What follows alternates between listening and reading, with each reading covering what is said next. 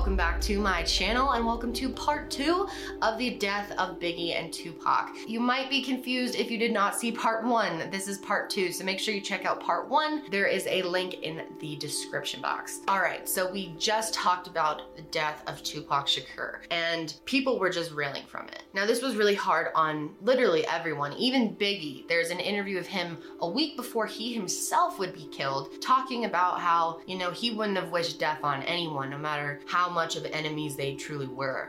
He passed. How'd you feel? I mean, I was more shocked than anything. You know what I'm saying? But I wasn't more shocked of him dying. I was more shocked of him. Pac is a strong dude, yo. I know Duke. You know what I'm saying? Very He's strong. real strong. So when they was Very like he got shot, I was just more like again. You know what I'm saying? He always getting shot or shot at. He gonna pull through this one again, make a few records about it, and it's gonna be over. You know what I'm saying? But when he when he died, I was just like, whoa. You know what I'm saying? Kind of took me by.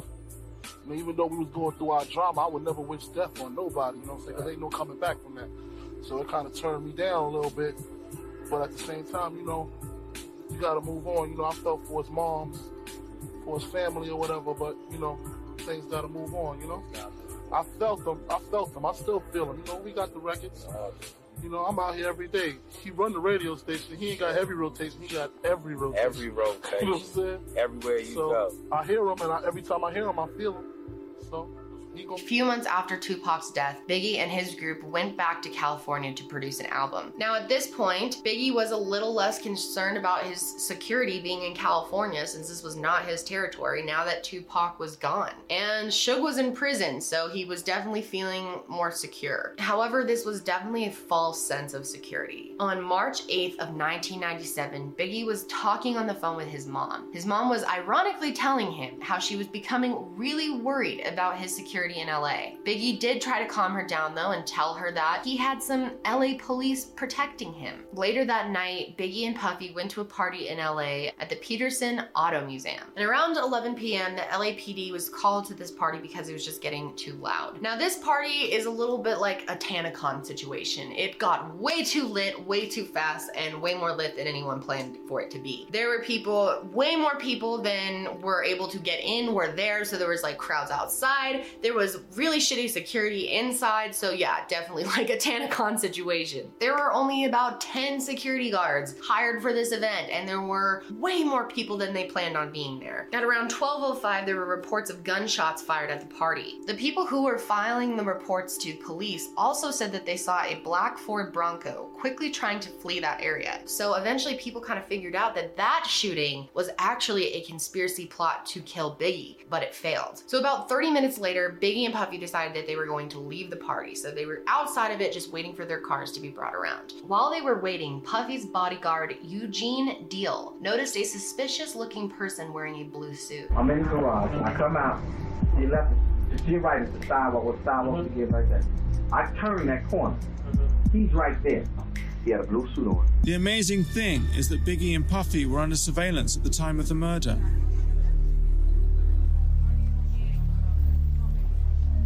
So then Biggie's car pulled up and he got in. And before he pulled off, he was talking to his friend Damian Butler. And his famous last words were, We'll see you at the next party.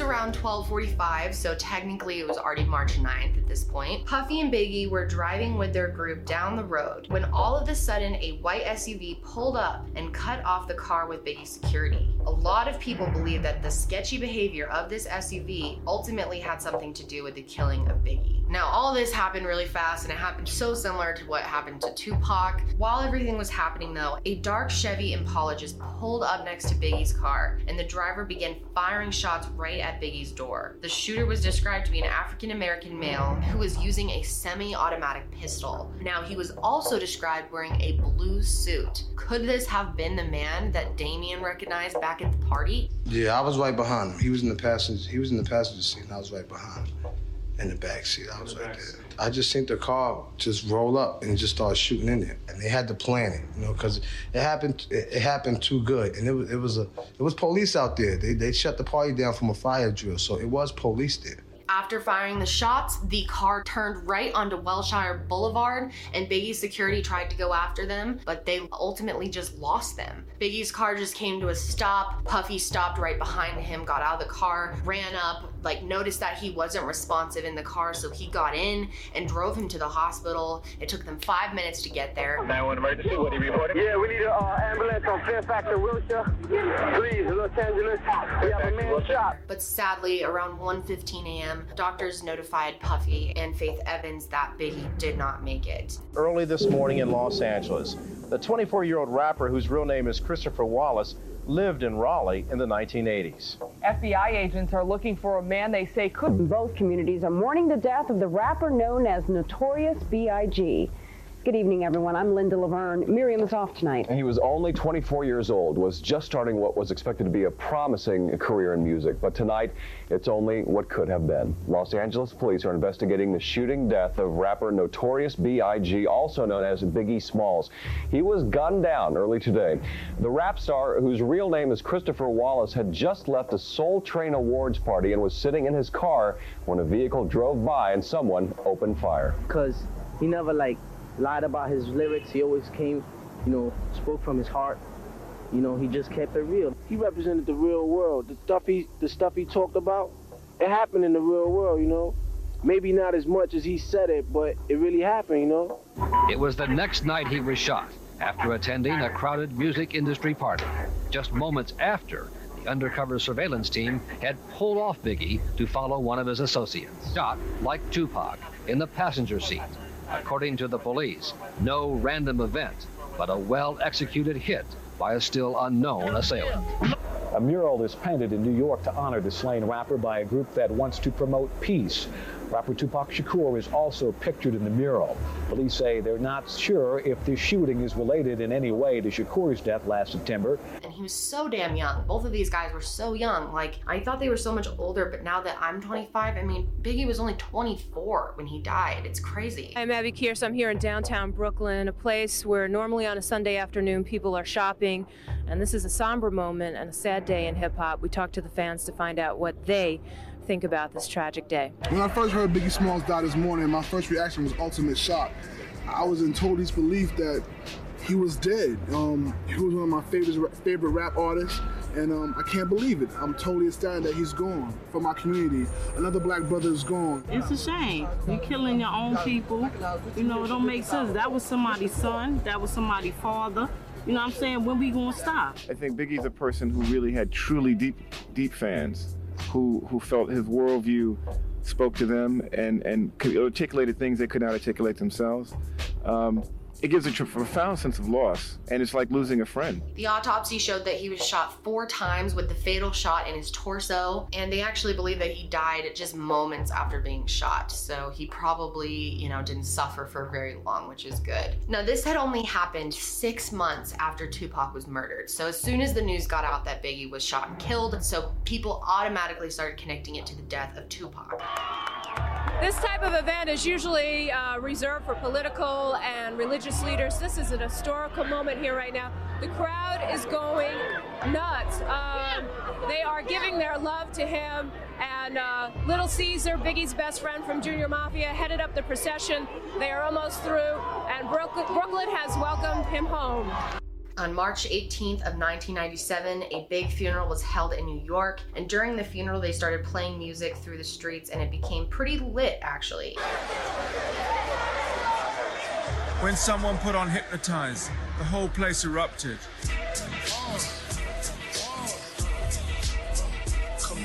Only a week after Biggie died, he was nominated for three Grammys on his album Life After Death, which is so ironic.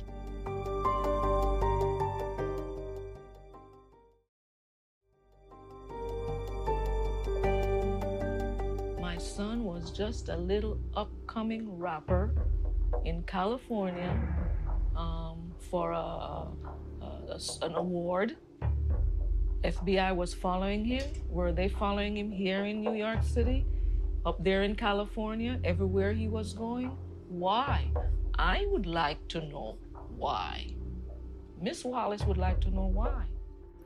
If FBI was following my son, where were they that night my son was shot. The case slowed early in the investigation. In 2002, the Los Angeles Times published a two part story by Chuck Phillips titled Who Killed Tupac Shakur? And based on a year long investigation, Phillips reported that the shooting was carried out by a Compton gang called the Southside Crips to avenge the beating of one of its members by Shakur a few hours earlier. Las Vegas police considered Anderson a suspect and interviewed him only once, very briefly. Then there's Michael Little Owl Dorrough. He went by Hoot Hoot, and he was a Southside Crip who was friends with Orlando Anderson. On the day that Orlando was killed, Michael confronted him and two other men at a car wash in Compton that apparently they owed him some money. And this confrontation led to a fight, which ultimately led to a shootout, and that's how Orlando died. Michael ended up being the only survivor and was convicted and ended up serving a life sentence. So when investigators went to the prison to interview him, he told them that Suge Knight had actually hired the Crips to kill Biggie. Investigators then started to monitor Michael's phone calls and mail that was going in and out of the prison. And during this time, they discovered that Michael and his cousin were working on a giant elaborate fake plan. They were going to make a fake story of what happened, hoping that it was able to provide them with good information to the police about the case and that they would decide to move him out of prison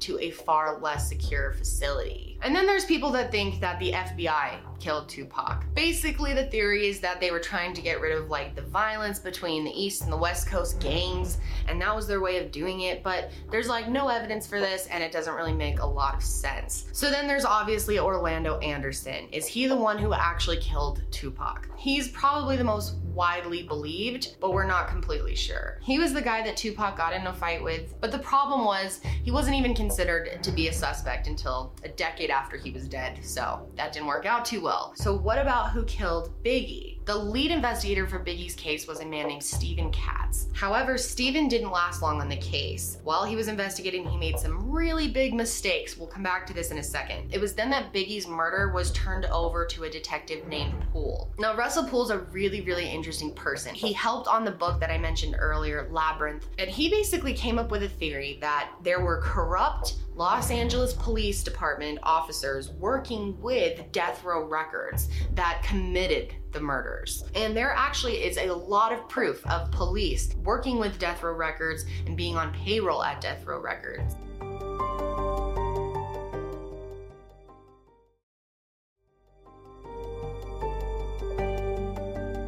You know, there's a lot of factors, but uh, I think the fact that law enforcement officers were working for death row, and that was a scandal in itself, okay? Uh, the fact that law enforcement officers were working for gangsters, known felons, uh, uh, basically organized crime, because it, it, was no secret that Death Row Records uh, was involved in drug trafficking. Suge Knight, to me, was one of the most powerful gangsters around. So Russell was basically the one who put it all together and realized that Suge Knight was hiring cops to carry out the murder of Biggie. More specifically, he believed that an officer named David Mack and his friend Amir Muhammad were looked at as possible suspects. And we'll go into more details on this in a bit. One of the biggest mistakes that the first investigator Stephen made on this case was not doing any type of tests on David's Impala. He also never even interviewed Amir, and he apparently forgot to turn in over 200 100 pages of documents when it came to transfer this case to somebody else. So he was clearly really good at his job. So then Russell went to the rest of the police department and decided to present his theory about corrupt officers being involved in the murder. It was then that his supervisors quickly shut him down, saying, We're not going that way with this. Not even kidding, eventually Russell was kicked off the case for even suggesting that type of thing. That seems pretty corrupt to me. Just kicking someone off who questions the police department and the integrity integrity of the officers seems a little weird. So this is when Russell started working with the author of Labyrinth, Randall Sullivan, and they worked together to kind of put out their own version of things. And after this book came out, the theory about the police having murdered Biggie became pretty well known and kind of widely believed by the public. People who were involved all along, certain people. In the killing of Biggie. I would say that'd be a true statement. There's certain people within the DA's office about this thing whether or not someone's actually going to pinpoint that an actual ex officer killed Biggie, I don't know if they'll ever be able to prove that. But as far as the person who actually did the shooting, as far as I'm concerned, I, believe, I believe probably within um, 24 hours, even two weeks max, I could have the person in custody, guaranteed who the person is. Okay, and LAPD has known this all along. And is this the guy that Russell Poole thinks is responsible, Harry Billups? Uh, just, I, I would, I would say yes.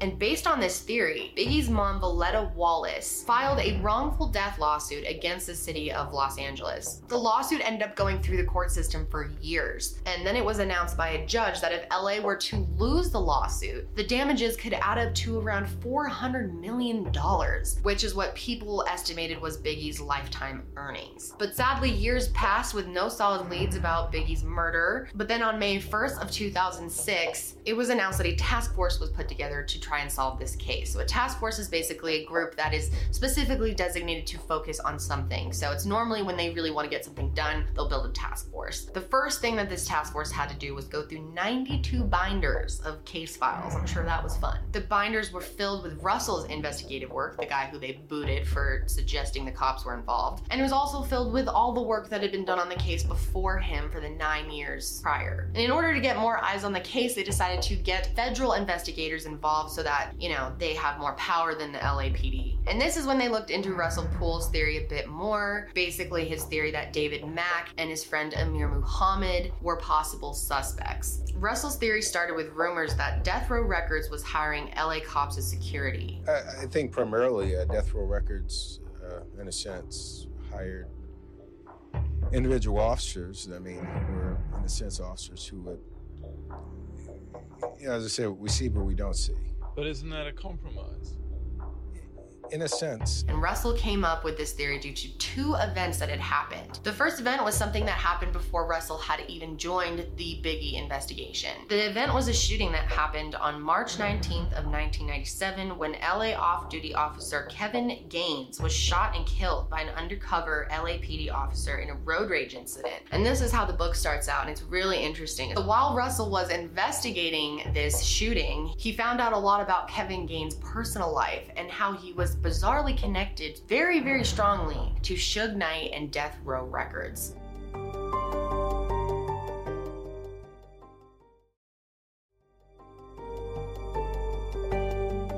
Gaines apparently was actually dating Suge Knight's wife when he was killed and was driving their car at the time. Gaines apparently was also a frequenter at a steakhouse that the Death Row Records gang kind of hung out at. So this is all starting to support the idea that LA police officers were working with Death Row Records. The second event was a bank robbery that was committed by LAPD officer David Mack. In December of 1997, David was arrested for robbing a bank near the USC campus. During this robbery, he was able to make out with $722,000. Now, what's really weird is when authorities searched his house, they found a makeshift shrine of Tupac. He also drove a black Chevy Impala. There was also a picture found of David wearing a red suit, which could indicate that he was part of the Blood Gang. Now, despite a lot of proof that this is true, the FBI has shut this one down. The FBI claims that it's just not true. But they did admit that when they searched David's house, they found GECO ammunition, which is the same ammunition that was used to kill Biggie. And in the FBI report, it said that this type of ammunition was extremely rare. However, the FBI's report ended up being wrong. It actually wasn't as rare as they thought, and it was often used by gangs in this area. The next big clue, though, in Russell's theory was a connection to David's accomplice, Amir Muhammad. Within weeks of Biggie's murder, an inmate named Michael Robinson, or Psycho Mike, told police that Biggie's shooter's name was either Kenny, Kiki, Abraham,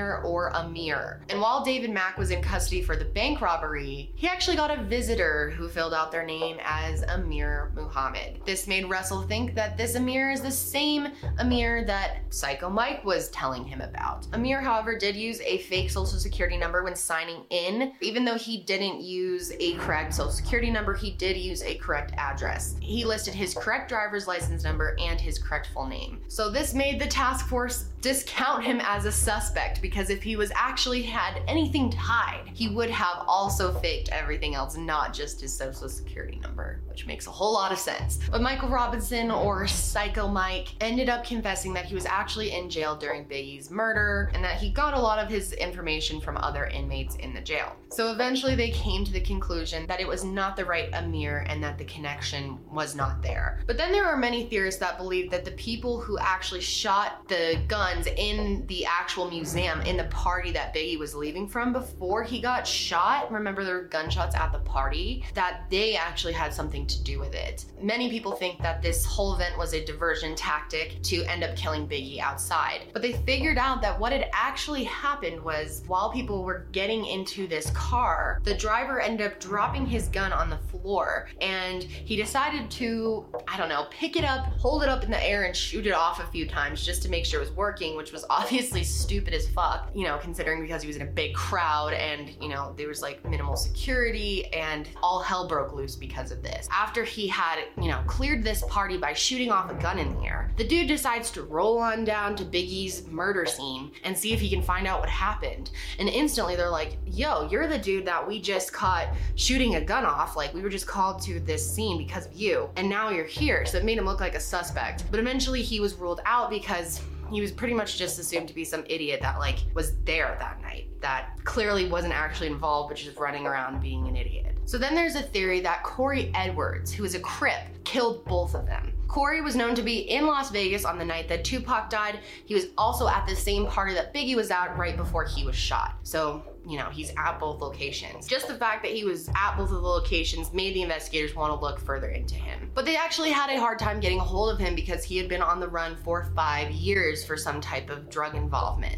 However, they were finally able to find him and arrested him. They wanted him to cooperate in the investigations of Biggie and Tupac, but he didn't want to participate at all, so he decided to go ahead and take the drug charges and not work with police. However, there was also Dwayne Keith, known as Keffe D. Davis. And Dwayne was a Crip that was pretty high up in the gang. He was referred to as a shot caller because he called the shots when it came to dirty work, such as killing people. Not only that, Dwayne was also Orlando's uncle. Investigators were able to find out that Dwayne was in Las Vegas on the night that Tupac died with Orlando. And it was discovered that he was also at the party at the museum right before Biggie was killed. And after Tupac was shot, rumors started going around that Bad Boy Records owed the Crips $1 million.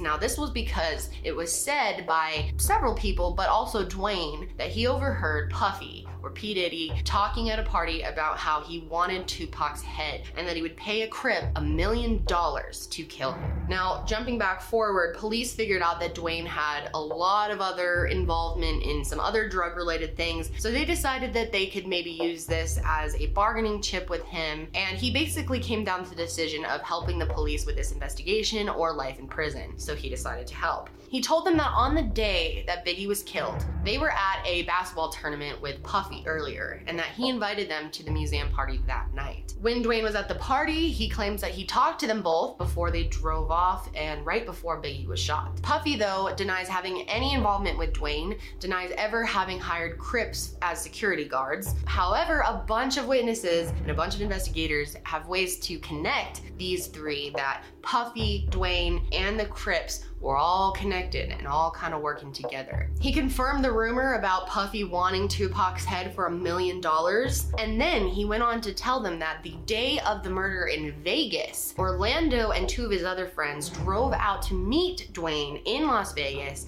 in a white Cadillac. He claimed that after Orlando was attacked by Tupac in the lobby, Orlando immediately planned retaliation. They said it would be a perfect night to take care of Tupac like Puffy wanted, and so they went to the club that he was supposed to be at. That's where they were going to take him out. But then he didn't show up after 15 or 20 minutes. I don't know where he was at this point, but they decided to go to a liquor store. And then on the way, some of the guys that were there kind of decided to chicken out. They didn't want to participate in it. So according to Dwayne, Orlando hopped in the Cadillac and decided to go off and find Suge and Tupac. According to Dwayne, they pulled up next to their car. Orlando got out his gun and shot them. So, according to him, Orlando is the one who shot Tupac. Over the top of uh, Dre, right? Yeah, he did.